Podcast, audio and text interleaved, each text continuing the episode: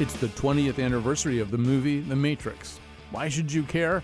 Well, there's a bunch of reasons. It turns out, first of all, that movie is very meaningful in a very special way to the trans community, many of whom see it as an allegory or a potential allegory about their own journeys. That's number one. Number two, there's a whole school of philosophy that asks the question would we know if we were living in that kind of situation? Because, of course, the whole idea of the Matrix is people don't really understand what their real situation is. They're living a simulated reality. Would we know if we were trapped in one of those simulated reality? And lastly, I did not know this myself, but there's a Keanu happening. That is a reappraisal of the work of the actor Keanu Reeves. Is he perhaps far, far greater than we ever gave him credit for? All of those things are coming up after the news.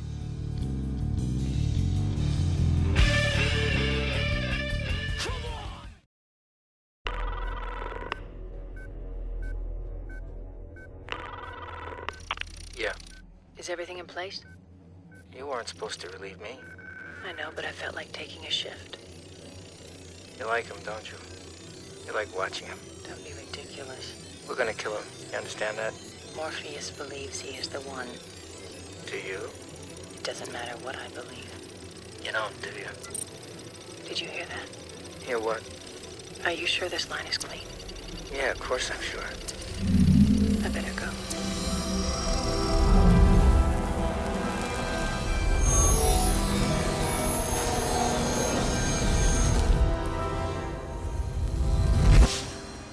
That means we're doing a show about the Matrix. You're in the Matrix. I'm in the Matrix right now. I've actually rarely felt while hosting this show as much like I am in the Matrix, and that my own human agency is only minimally uh, effective or important. Um, See, usually when I have that feeling, Josh Nalea has produced the show. In this case, uh, Jonathan McPants has done it. It is the 20th anniversary of the release of The Matrix. Uh, there's a lot of things going on, even at this moment, uh, ways in which The Matrix has been understood and interpreted that may not be anywhere on your own uh, laptop or radar screen, uh, including, as you'll hear in this segment, a way in which, uh, for the trans community, uh, the Matrix has seemed like a fairly pertinent allegory, um, or at least there are ways in which the movie's story echoes with the story of the trans experience. Um, you'll also hear not for the first time on this show, uh, some speculation as to whether we might, in fact, be living uh, in a computer simulation or some kind of simulated reality, uh, and what that means, and, and why people think about it a lot, which some people do. And then, lastly, and this was a big surprise to me because it was happening in a corner of social media that I just wasn't tuned into. There, we are living through something called called the Keanussance, or specifically hashtag Keanussance. I think is the right way to say it. Uh, the notion that Keanu Reeves looms larger in our lives and should loom, loom even larger in our lives uh, than might have been previously expected or suspected. All right, I think I've blundered around enough through an introduction. Let me tell you, uh, in this segment, you're going to meet uh, David Sims, not for the first time. He's been on the show before, staff writer at The Atlantic, the co host of the Audio Boom movie podcast, Blank Check with Griffin and David. Uh, also, in just a couple of minutes, uh, Emily VanDerWerff, uh, critic at large for Vox, where she published How the Matrix Universalized a Trans Experience and helped me accept my own. Uh, but David Sims, we're going to have uh, you begin uh, with just kind of. I don't know. I mean, 20 years ago was a pretty interesting year in the movies. Uh, everything from The Blair Witch Project to Sixth Sense to American Beauty to Three Kings to Being John Malkovich, uh, Galaxy Quest, Magnolia, Office Space. Um, why why is the Matrix more important than all those, or, or, at least more worth kind of setting up a buoy in the middle of that sea so we we make sure we know where the Matrix is? Well, I don't, I don't know. Well, hello, thank you for having me. Sure. Um, I don't know if it's you know needs to be more important than you know the many movies that came with it in that sort of weird magical Hollywood year at the turn of the century, but it does feel like as our culture was pivoting towards the internet and our interconnectivity and the ways in which we perceive reality through computers that the matrix more and more feels like this early touchstone of uh, pop culture that would you know just continue to be discussed for the next couple decades. One thing that you have observed uh, in a piece in the Atlantic is that a movie like The Matrix probably wouldn't have been made today and might never happen again. Make that argument. It's essentially, I mean, and this is the sort of large argument about 1999 as well, is you have Hollywood's indie movement that started in the early 90s with Sundance and Reservoir Dogs and Sex Lies and Videotape and all that, cresting in 99, where studios are willing to take chances on unproven filmmakers and give them big budgets for pie in the sky projects that have no branding, no existing merchandise, you know, no franchise that they can be glommed onto. It's the kind of risk taking that Hollywood just doesn't really go in for anymore. If they're going to give you a summer release and a lot of money, it better be a remake or a sequel or part of an existing franchise or something like that, something that they can sort of do the math on and and feel comfortable that they're going to get their return. Or you know, maybe an easier rule of thumb is if you can't explain it easily to Will Smith, uh, it shouldn't Right. get made. Uh, you make the point in your piece that Will Smith appears to have turned down. He admitted to turning it down, yes, because he did not understand the the pitch of the movie at all. So I, you know, I, and I think that's an interesting point that, that that for a big um, for a movie to loom this large, become that big, and be that complicated, and it maybe was kind of a year like that. I mean, the the movie that I compare it to the most in that whole list is Fight Club, which is another movie which kind of fundamentally questions um, identity, um, fundamentally distrusts identity and uh, the, the the trappings of the exterior world. I don't know. I'm trying to sort of make a kind of zeitgeist guess about guess about '99. You could throw being John Malkovich in there too if you wanted to. There was something going on there. Yes, and with Fight Club also you have. I mean, that's very much a movie about masculine crisis and sort of men wondering what their place is in the world anymore and uh, lashing out in all kinds of weird and violent ways, uh, which also feels relevant 20 years on. Yeah. Um, uh, but that you know that's another one that uh, I mean, David Fincher can't get a movie made today, and you know back then studios were like, yeah, we'll put up the money, you know, make make your weird novel adaptation that's like the hardest R possible. Well, although, and I, I don't want to make this too much about the industry, but Sure. it could also could be argued that because because of all the platforms that exist now, you can make anything. You might not be able to make it in, into a summer blockbuster, but you can make anything and get eyes put on it. Yeah. Right. Television is is really more the place where people take a lot of risks. Uh, it seems these days. Um, so one thing I didn't do to get ready for the show that I should have done, uh, which is what, what was watch The Matrix again. Um, I I assume you think it holds up reasonably well. It holds up great. It, I would say it holds up better than ever. It has a very defined aesthetic. It's um, an incredibly sort of complex piece of world building that gets you, uh, gets you, gets a good gets you gets you a good explanation of what's going on for every level deeper it goes, like very quickly. Uh, it just yeah, it feels a little like a miracle when you watch it these days. Right. Well, um, you know, we just did a show recently about the actual product Soylent, which obviously uh, shares a name with an old sci- science fiction movie about Sure. people being fed with a viscous thing made out of people, which obviously also has some kinship with the Matrix. So, I mean, it does make some sense to wonder how close over the last 20 years we've come to the Matrix as well, since we're now drinking Soylent.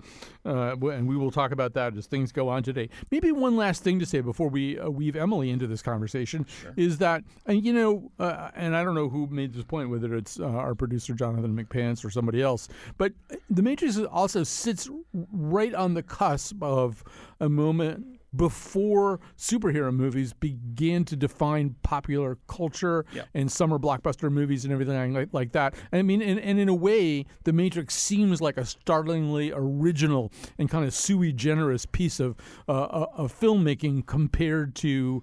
Not that I don't love superhero movies, I do, but they're very they they don't have that same level of startling originality. No, I mean 2000, the next year, basically a year after The Matrix is released, you get X Men, which is the start, I would say, of Hollywood beginning to take superhero movies seriously, hmm. rather than as like a little sort of nerdy niche thing. But you know, as like a hey, we can you know we can build a summer around one of these things. And what's funny about X Men is that it's it really drafts off the Matrix because they were still a little concerned about you know putting their heroes in spandex and bright colors and that, so they have them all in leather, which is like leather was the cool thing at that moment because of the Matrix. You know, wearing these sort of like very dark and gritty costumes. And uh, so it's funny to see that little handshake. But it is, yeah.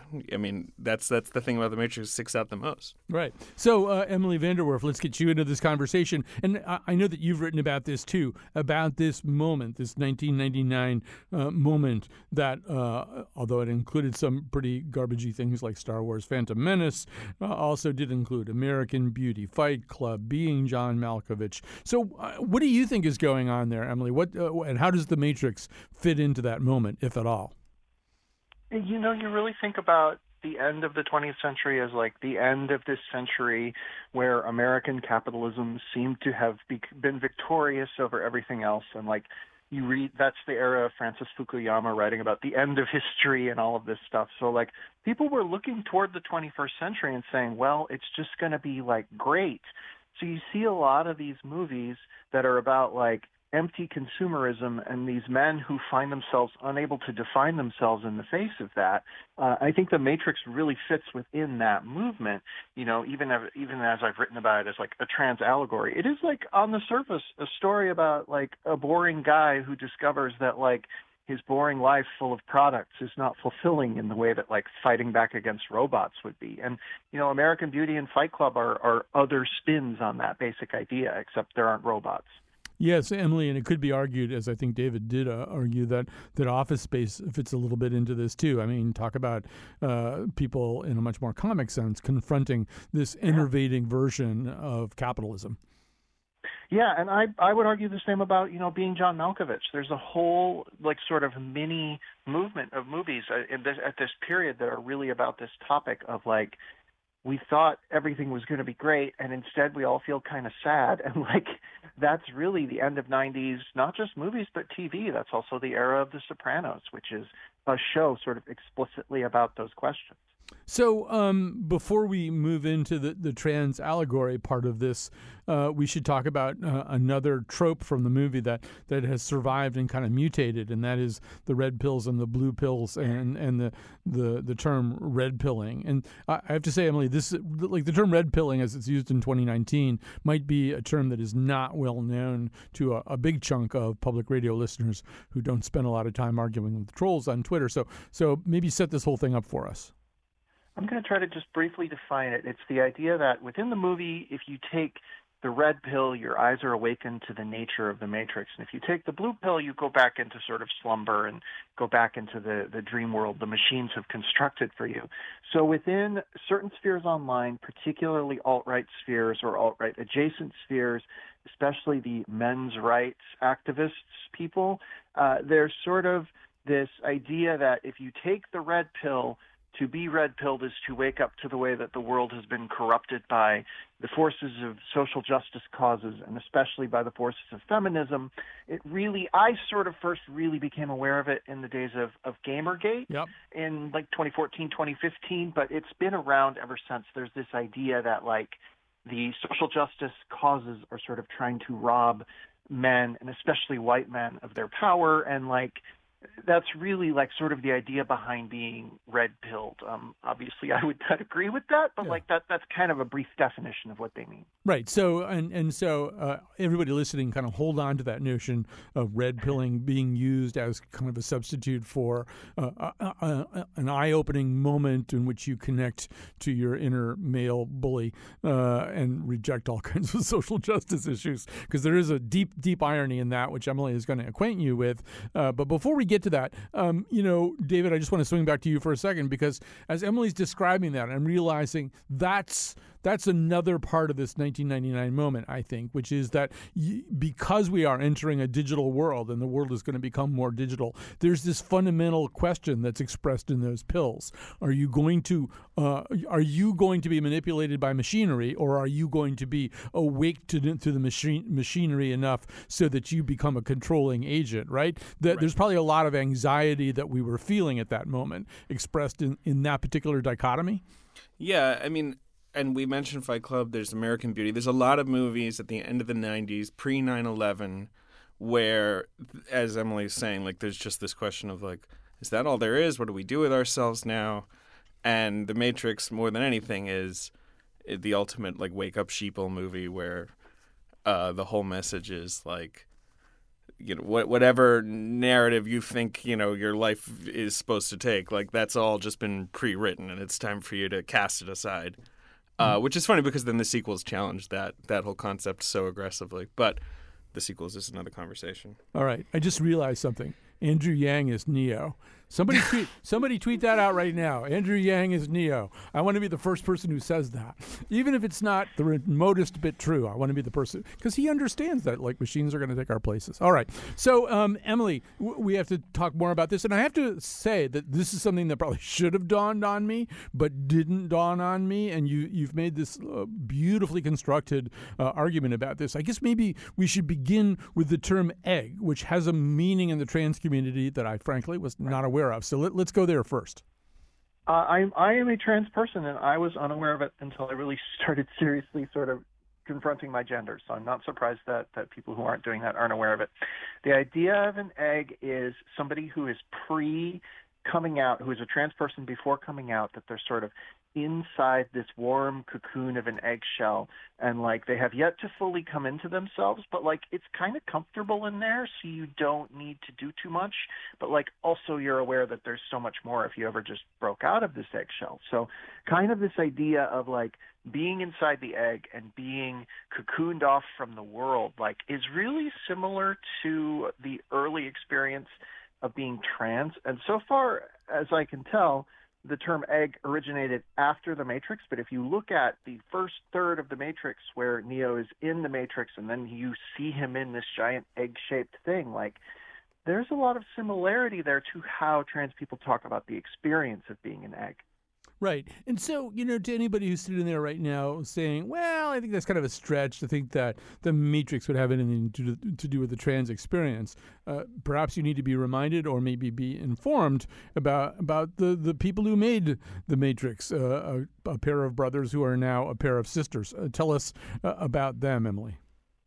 Yes, uh, the Wachowskis uh, for for a while the Wachowski brothers, but now I mean they they are the Wachowski sisters, Wachowski siblings for a while, whatever you want to call them. I call them the Wachowskis. Um, they are Lana and Lily. They're both trans women. Uh, Lana was sort of nebulously out, is my understanding, around the time of the Matrix sequels. Lily came out later, uh, and and I, you know, they're both very private people, so we. We, uh, I don't want to, you know, speak too much about their their personal lives, but like knowing that they're trans women, you can rewatch the Matrix movies sort of through that filter in a way that is really uh, powerful and, and compelling. And like I, I've found it like I in general I think when trans readings are applied to movies, they tend to be accidental trans readings. Like I really love the horror movie Hereditary, and I sort of love it as trans cinema, but like it is not that. The, the director is a cisgender male, which means he's not he's comfortable with the gender he was assigned at birth. That's not true of The Matrix. Like those are not accidentally trans movies. They are canonically made by trans directors, and and that makes The Matrix movies such an interesting cornerstone of like trans cinema. Um, and Emily, it, it's not as though the Richow- that neither Wachowski has said anything uh, about this. Mm-hmm. They haven't said nothing uh, about Yeah, this connection. yeah. So what have they said? Publicly, you know, they have they have given speeches and such, and like they sort of are really tickled, I think, by the idea that people are now reading their work through the lens of them being trans women because obviously from their point of view they they certainly knew or had a sense of that long before we did. So i think that they are they are sort of fascinated by the idea that we are catching up with that. Um uh, lily wachowski said at a, a speech before GLAAD in i think 2016 that like she was really entertained by this notion but also that the, entire idea of all of their filmography comes back to the idea that like love conquers all, and that's that's what happens when you start talking about the Wachowskis. Is they have these huge transgressive ideas about like the self and humanity, and then like when you start boiling them down, it really does come down to like corny old movie stuff like love conquers all, and that's why I think they've been successful because they balance that like really new thoughts that haven't really been seen on film before with like the oldest messages of the movies. Okay, I want to have both of you uh, uh, talk, talk about that issue of all the movies that the Wachowskis have ever made. Because also heading into this, I, am not sure I could have summoned to mind the other movies that the Wachowskis made. I mean, they certainly have made one iconic franchise and then a lot of other movies, but that doesn't mean that their other movies are insignificant. So, um, so David, maybe start us off here. Uh, when you evaluate the entire Wachowski canon, uh, what do you see in terms of the rest of their output? Um, they tend to make movies about sort of systems that exploit humanity and the ways in which humanity sort of resists that. So, I mean, their big follow up to the Matrix sequels was making Speed Racer, which was this adaptation, obviously, of a famous Japanese uh, cartoon that uh, was a huge financial failure and is an extremely visually overstimulating film. But it is also about the inner workings of the futuristic car racing industry and like the ways in which uh, corporations like take over every kind of act of human expression. And then Cloud Atlas, uh, their big adaptation of the uh, the David Mitchell book that they co-directed with Tom Tykwer, which is you know telling a story across like six ages in humanity, but also with a lot of those same themes. And then their most recent and I mean, who knows if they'll ever make another movie? Hopefully they will. But their most recent attempt at a big blockbuster franchise was Jupiter Ascending, which was a bit of a flop at the time, but I mean, I think does have a sort of like a slightly warm small cult following. That's another. It's another Love Conquers All across. You know, a gigantic sort of space opera system of evil capitalists and immortal aliens and things like that, uh, starring uh, Channing Tatum and Mila Kunis. I, I love all their movies, but they have never been able to sort of crack the zeitgeist again in the same way that they did with the Matrix. We could, uh, Emily, also throw in Sense8, uh, their uh, streaming series. Yeah, Emily, just give us give us your take on on the rest of the Wachowskis. You know, I rewatched The Matrix before I wrote my piece, obviously, but then I was like, I just have to rewatch the sequels, and I am so glad the sequels are sort of being reclaimed Matrix Reloaded, especially, is one of my favorite films of theirs. It's not quite as good as the first one. It's still very good, and I think it plays very differently now in an era when we're sort of actively questioning the chosen one protagonist myth. Uh, the Revolutions is a little shakier, but there's good stuff in there. I, I love Cloud Atlas, though. I, that's that's my favorite movie of theirs. I, it's one of my favorite movies of this decade.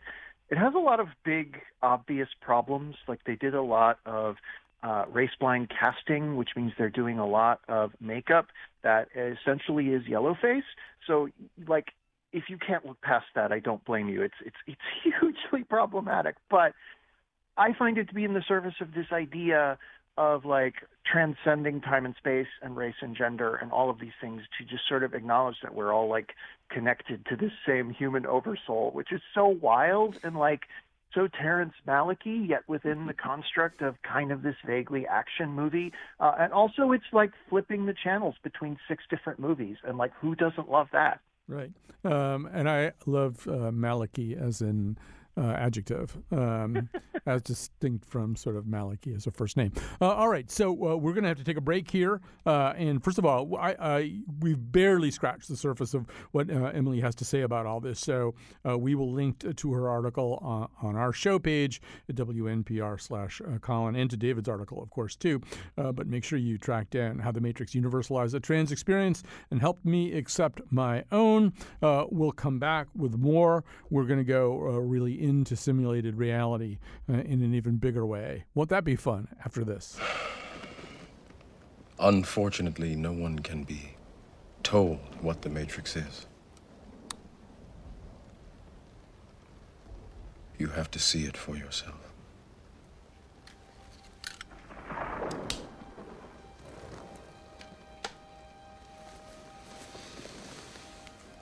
This is your last chance. After this, there is no turning back. You take the blue pill, the story ends. You wake up in your bed and believe whatever you want to believe.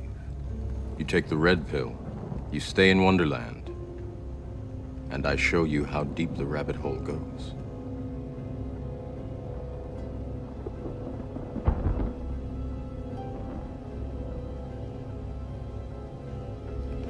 Remember, offering is the truth, nothing more.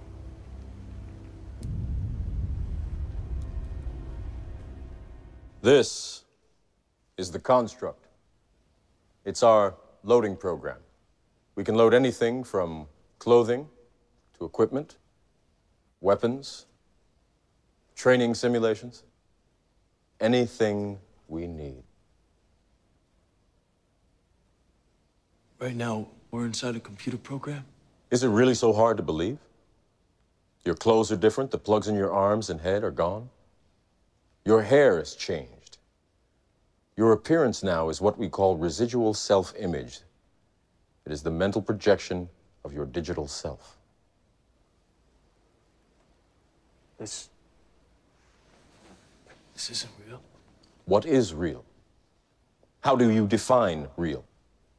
If you're talking about what you can feel, what you can smell, what you can taste and see, then real is simply electrical signals interpreted by your brain. So I should say that back in 2010, uh, we were uh, at the end of a long, long conversation with Lara Christ, who does a lot of research into neuroscience and its intersection with philosophy, and she'd be, been suggesting all kinds of ideas and uh, for show episodes, which we either were sure we couldn't do or weren't sure we could do, and then just kind of as an afterthought, she said, um, "There's also also just that whole, you know, is this really reality question?" how do we know this is reality? And we all kind of bolted forward and said, What do you mean? And she told us at that point about the philosopher Nick Bostrom and the thought experiment that he had done about mm, what what what would it mean if we were living in a, in a simulation, if this weren't really reality, if we were on the equivalent, say, of the holodeck in Star Trek. And we actually did that whole show. We didn't, we couldn't get Nick Bostrom, but he had a lot, a lot of other smart people on to talk about this. So nine years later, we're going to talk about it again. David Sims still with us, staff writer at the Atlantic, the co-host of the Audio Boom movie podcast, Blank Check with Griffin and David. Now joining us uh, via Skype is Rizwan Virk, uh, executive director at Play Labs at MIT, video game program at the Massachusetts Institute of Technology. His new book is The Simulation Hypothesis. An MIT computer scientist shows why AI, quantum physics, and Eastern mystics all agree we are in a video game. Um, so uh, I'm going to uh, let you get us started here, Riz, after Morpheus has already gotten us started. And um, so it, it, I, my recollection of 1999 was that you know there weren't a lot of people walking out and going, "Wow, maybe we are living in a simulation." But I feel as though that concept, that idea, is less far fetched to people 20 years later, uh, just based on the fact that you wrote that book. I assume you feel that way too. Uh, yeah, first of all, thanks for having me on the show. And uh, yeah, I think 20 years ago, people viewed The Matrix purely as science fiction. And you know, a couple of things have happened since then that I think makes people take the idea that we may be living inside a simulation much more seriously. And the first is the fidelity of video games, you know, has improved quite a bit. Uh, I mean, we've had World of Warcraft, and now we have Fortnite, and we have these very complex 3D virtual worlds uh, and the, the pixel resolution has gotten quite good. So we've gotten to the point where we can then project that using virtual reality glasses. Uh, and we're not quite at the point where we can create something like the Matrix. And I talk about the road to the simulation point uh, in, in my book, which are the 10 stages of technology we would need to, to get there. But you know the road is is much more visible now. The second is that ai has made great strides as well.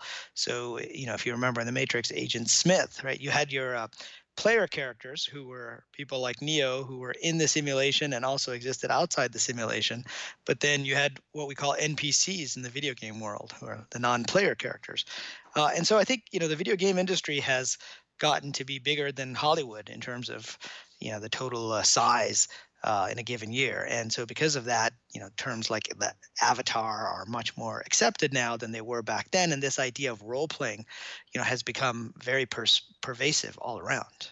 Right. And so, uh, no less an eminence than Elon Musk uh, said the following just three years ago at the Code Conference. The strongest argument for us being in a simulation, probably being in a simulation, I think is the following. Called 40, 40 years ago, we had Pong like two rectangles and a dot. That right. was what games were. Now, 40 years later, we have photorealistic 3D simulations with millions of people playing simultaneously, and it's getting better every year. Mm-hmm. And soon we'll have virtual reality, we'll have augmented reality.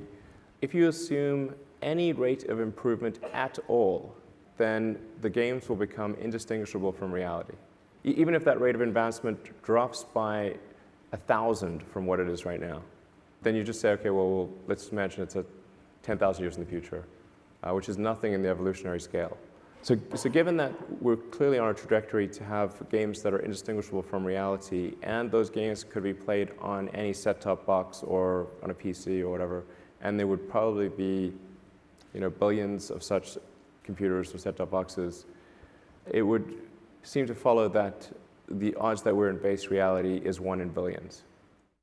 So, Riz, you know, it seems to me that um, uh, one of the tipping points here, one of the differentiation uh, points would be that most of the things that we have right now, or maybe all of the things that we have right now, uh, and and certainly in terms of your uh, your uh, stages of technology leading up to the simulation point, um, uh, at least up to six, I would assume. There's the level of self consciousness, right? I mean, in other words, if we're playing a virtual reality game right now you know, you you describe playing a ping pong game and kind of forgetting that it's virtual reality and assuming that there's a table there when there isn't, dropping things and whatever. But ultimately, we know we have a self consciousness. We have a consciousness that we're in a virtual reality game.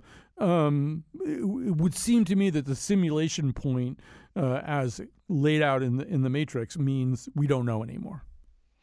Uh, that's right. Yeah. So uh, stage 10 uh, is really the point at which we download our consciousness into the game and cannot distinguish between whether we're in a game or not. Obviously, today, you know, I told the story of how I was playing ping pong in virtual reality, and I completely forgot, you know, that I was in a virtual game, so much so that I put the paddle down on the table. And of course, the paddle fell to the floor because there was no table, there was no paddle. In this case, it was a controller, and it kind of reminded me of you know the line from The Matrix where you know there is no spoon, uh, and I thought, well, our reactions uh, are, are, in our brains, kind of like Morpheus was saying in the quote, right? What is reality? It's a set of electrochemical signals that we, we happen to be getting in our brains. And so our video games have gotten pretty good at pixel resolution. And that's what Elon Musk was talking about. In fact, just last week he was at the E3 gaming conference and you know somebody asked him about this and he said his question was whose avatar are you? Right? but you know the resolution has gotten pretty good. If you look at special effects in movies like blade runner 2049 i mean the, the pixels of the cars that are flying versus the background they blend nicely. What was missing is the ability to render in real time and then this area that we call brain computer interfaces right? So if you recall the matrix when neo woke up he had this wire that was attached, you know, into his uh, neocortex, which you know maybe where they got the name from, um, and the signals were beamed directly in there. And so this technology of BCI, there are a number of companies that are working on being able to read your thoughts as well as to gauge your reactions. Uh, we would also need to be able to have false memories uh, within this, and that that kind of brings up a, another science fiction um, author, which is Philip K. Dick, who writes a lot about you know what is reality and what isn't, and the, and the Wachowskis were inspired partly uh, by him. But in Blade Runner, for example, you know they, they bring up androids that have false memories, uh, and we're now getting to the point where we can implant false memories uh, within rats' brains. You know, how long will it take before we get to the point that we could do that? You know, within human brains. And so the point is that if we can get there, and, and my estimate is maybe by 2100, which would be some 80 years from now, or certainly by 2200, we as a civilization can get there. Who's to say that a civilization that isn't a thousand years ahead of us has already gotten there? And that was the crux of, of Nick Bostrom's simulation argument was that if any civilization ever got there, then they will create many simulations with trillions of simulated beings. Uh, and therefore, if you are a being, you're more likely to be a simulated being because there are many more of them. All it takes is a new server and you can have a billion more beings you know in, inside these these virtual worlds. Um, so of course now in, in his argument everyone is an npc which is a little bit different than you know within the matrix and within the video game version. I, I tend to be more uh, an advocate of, of the matrix like version where we exist in some form outside of the game but we've forgotten that we're outside the game because uh, of the way that it's all set up and our consciousness is downloaded uh, into into who we are you know, in this life. So uh, David Sims, you know, in crafting the sequel, the Wachowskis, I don't know whether it was the pressure of coming up with a second act or just maybe something that they took delight in. And this might be a tiny bit spoilery, but if you like, you haven't watched the the Matrix sequel yet, you're probably not going to. Um, so one of the things that, that they begin to explore is is the presumed kind of leg up over uh, the simulation that Neo seems to have achieved throughout the first movie. Is that real, or that could that be part of the simulation? I mean, they start adding kind of more more skin to the onion, uh, David.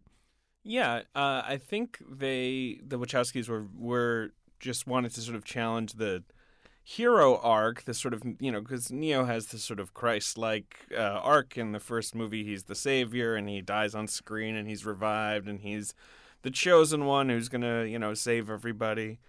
And then the second film, which is mostly, almost entirely set within the Matrix, and almost all of the characters are computer programs that Neo interacts with, uh, which is bizarre in its own way. Uh, ends with the big revelation that yes, uh, Neo is all powerful within the Matrix, but that's just a part of the whole Matrix arc. And they've been doing this over and over again, where there's always a chosen one. He always saves the world, and it's really just a machine set up to reset everything and, you know, start over again without disturbing their larger, you know, machinations. So, Riz, you know, that brings up one of what I think one of was one of Bostrom's questions, which was, you know, if we're in a simulation, does it matter how we act? In other words, should we feel as though we could act differently because it's a simulation? It's not real. I mean, and how do, how do you deal with that? How, how do you react to that? Well, yeah, I mean, I think that's a common question when talking about the simulation hypothesis. But, you know, I would view it in terms of a video game uh, where, you know, if a character dies in a video game, that character actually you know might die and so if the game is so realistic it, he's actually going through the motions i would say what type of video game is it and what are the goals of the video game and you know you might be in a first person shooter uh, I mean, why do we play video games? We play video games to have experiences that we can't have necessarily outside in the physical reality. I, mean, I can't be an elf and go kill an orc or whatever else I might do. And so, you know, now we're touching on some metaphysical questions. Uh, you know, and about a third of the book talks about some of the Eastern traditions and the Western religions and how, you know, they may have been telling us all along that what we see around us is a kind of illusion and that we have quests and achievements, which are very common in games these days, that we're here to achieve. In the East, they call that karma, right? It's a set of tasks that you're supposed to do. And as you play the game, you create more tasks for yourself. And in Buddhism, for example, you know, you have, and, and there's a lot of you know Eastern philosophy overlap with the Matrix, uh, but you have this idea that the wheel keeps going round. Even in the Western religions, you know, within Islam, Christianity, Judaism, there's this idea that you'll be judged on your deeds. Well, it turns out, you know, we actually record our plays in video games now and we stream them and we evaluate them afterwards. So, you know, I would say the, the difference is, you know, if there we are in a game, I would like to know what the goals of the game are, what my particular quests and achievements are, and how we level up. And so, you know, there are sets of rules and things that perhaps uh, are better for us to do than other things. So it, it, it, it could make a difference. Uh, some people would rather not know, getting back to the blue pill and the red pill, right? right. they would like to just continue existing in the game as, as, as they might otherwise. All right, so we're going to have to pause uh, there. We've been talking to Rizwan Virk, Executive Director of Play Labs at MIT. His new book is The Simulation Hypothesis. An MIT computer scientist shows why AI, quantum physics, and Eastern mystics all agree we are in a video game. Uh, you're going to have to read the book to get more of it. There just isn't time to lay out uh, a lot of his really uh, fascinating examples. We're going to take a break. We had to save time for the Sans. Uh, talk about a religious revival, talk about a chosen one. Maybe it's not Neo. Maybe it's Keanu. Did you know that the first Matrix was designed to be a perfect human world where none suffered, where everyone would be happy? It was a disaster.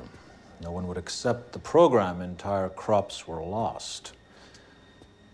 Some believed that we lacked the programming language to describe your perfect world, but I believe that as a species, human beings define their reality through misery and suffering.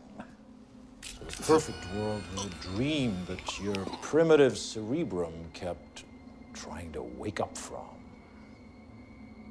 Which is why the Matrix was redesigned to this the peak of your civilization.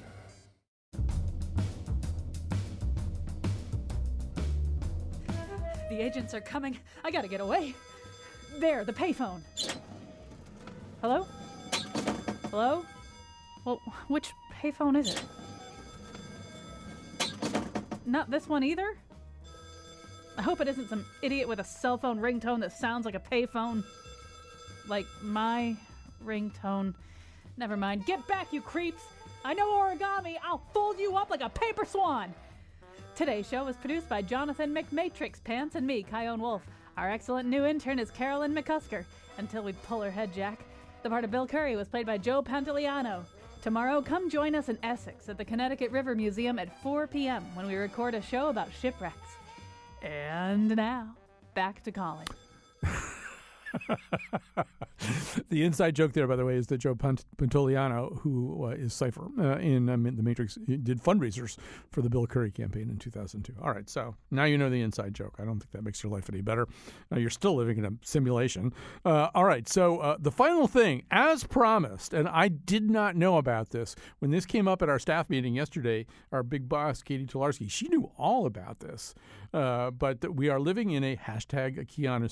I, I think we lived through a McConaughey at one point uh, when uh, Matthew McConaughey went from being sort of semi ridiculous to entirely legit. But this is bigger. It feels bigger somehow. David Sims is still uh, with us. He's a staff writer at The Atlantic, co host of the Audioboom movie podcast Blank Check with Griffin and David, uh, and one of the chroniclers, one of the archivists uh, of the Keanussance. Uh, River Donaghey uh, is also with us, associate editor at Vice, where he published the piece Give Keanu Reeves Some Space, comma, everybody. Um, so before we get to River, uh, David, are are you buying this? Are you buying the uh, the, the the whole Keanussance narrative? Yeah, of course. I think there was well, for one, he's proven to be an actor who is incredibly good at reinventing himself, considering that he is always a little bit Keanu on screen, which is part of being a movie star is that you're always going to be a little bit, you know, insert movie star name here, Yeah. no matter what you're playing. But you know, he's you know he started out as sort of like a stoner comedy guy and like Bill and Ted, things like that, Parenthood, and then he reinvents himself as this sort of square-jawed American action hero, things like Point Break, Speed. You know, has another lull. He comes back with The Matrix. He has another lull, and now he's back again with John Wick. Uh, which a few years ago, when John Wick comes out, Keanu really hadn't opened a movie in, in several years, but I think there is a incredibly abiding public affection for him, especially because he's sort of become this multi generational figure. Lots of people sort of grew up with Keanu, and uh, he's just gotten better and better at how to sort of use his image and have fun with it, and uh, you know, inhabit funny little characters. All right, River Donaghey, you, you're really going to be uh, the Virgil who guides us through this underworld. Um, so, um, one way that I saw him described was as the internet's boyfriend. Uh, I don't know if that's a, ter- a phrase you can interpret for me. Well, that's definitely going around. Uh, thanks for having me, Colin. Sure. Um, you know, I mean, I saw this morning there's a, a petition going around trying to get Keanu named Times Person of the Year of 2019. I think there's like 20,000 signatures on it. Right. Um, so I- the, the man is having a moment. I mean, between John Wick 3 and Toy Story 4, and you know his cameo in Always Be My Maybe, and you know he's he's even appearing in that video game Cyberpunk 2027 or 2077. Uh, you know, he's definitely having a wild summer. Is it a Renaissance? Like maybe, but you know, as David is saying, it's like to have a renaissance, you got to go away for a while. And Keanu never really went away. He's always been around. I think just people are starting to take a new, fresh interest in him and you know appreciate him in a different way. I think you could also say there are ways in which over time, and may you know may Keanu files strike me dead for saying this. He's been a punchline at certain times. There's been a way in which, in the same way that McConaughey went out of favor for a long time and was this kind of goony, ridiculous guy. There's a way in which Reeves, uh, among certain people, Keanu ha- has has had that uh, a little bit. We should say though, and not to make everything too much about the Matrix River, but there's a way in which this is the internet making its mind up in, in a way that's not top down. Yes, the people who run yeah. Netflix can use him in a promo. Yes, they can cast him uh, in in Toy Story uh, as uh, Duke Kaboom and stuff like that. But this is kind of the users and the social media people saying, you know what, we're gonna uh, we're gonna elevate this guy to godhead, and nobody's gonna stop us. Yeah, I think it all comes from from memes. Honestly, I mean, it starts with the sad Keanu meme a couple of years ago. Um, though that one, I don't know, that felt more like it had a hard edge. Like the joke was on Keanu being bummed out than it was in appreciation of him. I think this summer, you know, all the Keanu memes have been very positive, right? There was that clip going around, you know, praising Keanu for like his transcendent speech about death on yes uh, Colbert. You know, Colbert. Yeah. Um, and and um, yeah, now there's this slow walk thing that's from the trailer uh, of this uh, Netflix mm-hmm. movie, and people are setting it to different kinds of music. Once again, this is sort of user maker uh, stuff, ways in which they're they're fooling around with that kind of stuff. We should, David Sims. I think we should. We would be remiss if we did not point out that this is not only the 20th anniversary of Matrix, but it's the 25th anniversary of this pop quiz. You have a hair trigger aimed at your head. What do you do? What do you do?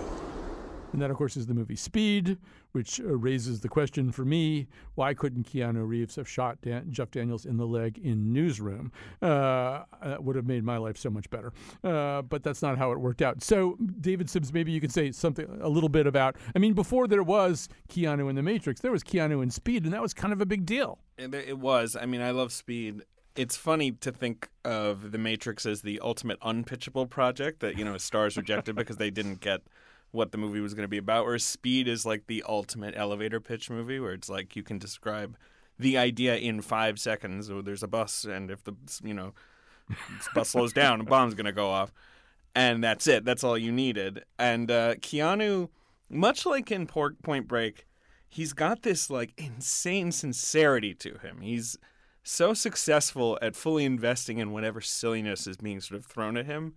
And so he's both calm and kind of a lunatic at the same time, which I think is sort of crucial to the 90s action hero. And Tom Cruise has the same kind of quality uh, where you you do trust him, but you also know that he's going to he's going to have the guts to do something absolutely ludicrous every 5 minutes, which is which is what speed is. It's just like something ludicrous happens every five minutes. Right. I actually saw that movie uh, with a group of people, including my friend Lou Wise, a lawyer who walked out and said, you know what I loved about that movie? I was never in any doubt about what was happening. I was never confused right. uh, for not even for one second. So, R- River Donaghey, we have to sort of get yeah. to your point a little bit, which is that right now, yeah, I mean, the internet is the matrix, and it's just churning out Keanu Reeves memes of every possible kind mm-hmm. and hashtags and craziness. And you you're sort of making an argument for kind of right sizing Keanu. Yeah, I mean, I, I think Keanu is. I mean, as an actor, he's you know, he's very internal. He's like a master of stillness. He's very, uh, I don't know, he, he's a different kind. You don't see that much. He's a different kind of celebrity, and I think he's, you know, a private guy, right? He's he's quiet. He's introspective. Uh, he's introverted. Uh, he's not really. He's never really been vying for our attention, and now the internet is sort of plucking him out and putting him in the forefront. And you know, I don't know if that's quite the best thing for Keanu. I think that you know, the more attention we dump on him, the more we're at risk of like ruining what's great about him in the first place. But River isn't is isn't isn't, yeah. his, isn't his own resistance to this or his own obtuseness about it? I mean, there there are some instances where he appeared not to know about the huge revisionist fuss being made about him right now. Isn't that part of the allure that anybody who seeks something like that immediately gets classified as some Jay Moore character that you don't want to be? Yeah, oh, totally. I think that's totally it. I think the word he said was wacky when he found out that he was the internet's boyfriend. Um, yeah, I think he's you know he strikes this balance between public and private that we're all trying to strike in 2019. that is well put. Uh, all right. Well, we, I don't know if I dare uh, open up another uh, can of worms here. Maybe I shouldn't. But uh, but David Sims, where do you see all this going? I mean, are we are, are we going to reach an angle of repose with Keanu Reeves, or just continue to salivate over him? I do worry uh, about what you're talking about. That there'll come a point at which everyone's a little sick of the Keanu thing. John Wick Four has already been put on the schedule. the train continues apace, but I at this point he just seems like someone it would be sort of ridiculous to bet against. I mean, he's been a pop culture figure for three decades, you know, and uh, that's that's just sort of you know the longer you're at it, the the more w- a well of love you can you know you have from the viewing audience, and I, I Right. think he's just going to draw from that until he doesn't want to anymore. Yeah, and you have different audiences too. For me and my son, it's all about Point Break. Forget about Right. everything else. So everybody has kind of a different one. All right. Thanks to everybody who helped out with this show today. Uh, thanks to River uh, and to David and uh, Riz uh, and Emily and everybody else who helped out. And don't forget, if you don't remember anything else from this show, remember, Andrew Yang is Neo. Andrew Yang is Neo. All right. I want that to be a meme by this afternoon, later this afternoon.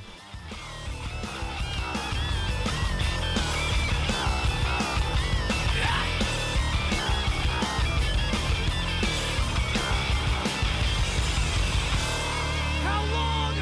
Not long! Cause what you reap is what you sow!